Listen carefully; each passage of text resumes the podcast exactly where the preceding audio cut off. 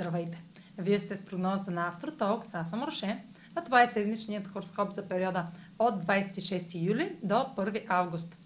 На 29 юли е опозицията между Марс и ретрограден Юпитер в Водолей. Определено ще имате възможност да поемете инициатива и да впрегнете сили в нещо, за което знаете вече много повече. Действията и изборите могат да бъдат силно преувеличени, което предполага големи крачки или крайно завишени заключения.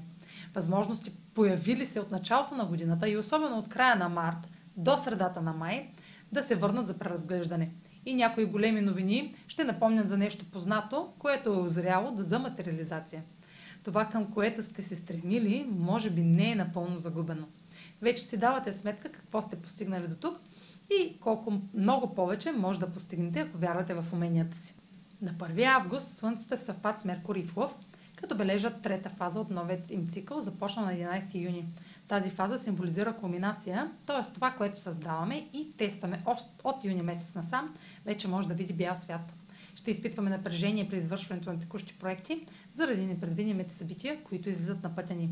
Сега е моментът да спечелим от креативните си умения. Може да чуем важни новини, или да проведем важни срещи и подпишем официални договори на този ден. А сега проследете как ще се отразят тези енергийни влияния на вашия седент и вашия зодиакален знак. Седмична прогноза за седент Водолей и за зодия Водолей.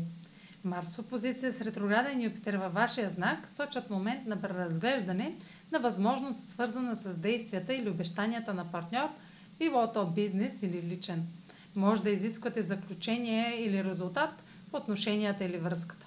Разговорите за партньорство могат да бъдат положителни, ако не притискате другия човек да прави категорични избори, за които не е готов. Меркурий в съвпад с Слънцето внася романтизъм или драма в разговорите или от съобщенията на друг. Радиакалните промени във вашия дом или семейство, плюс откъсването от миналото, ще доведат до неочаквани истини. Информацията, която чувате, може да сигнализира за създаване на семейен план. Потенциална нова връзка може да стане официална писмено.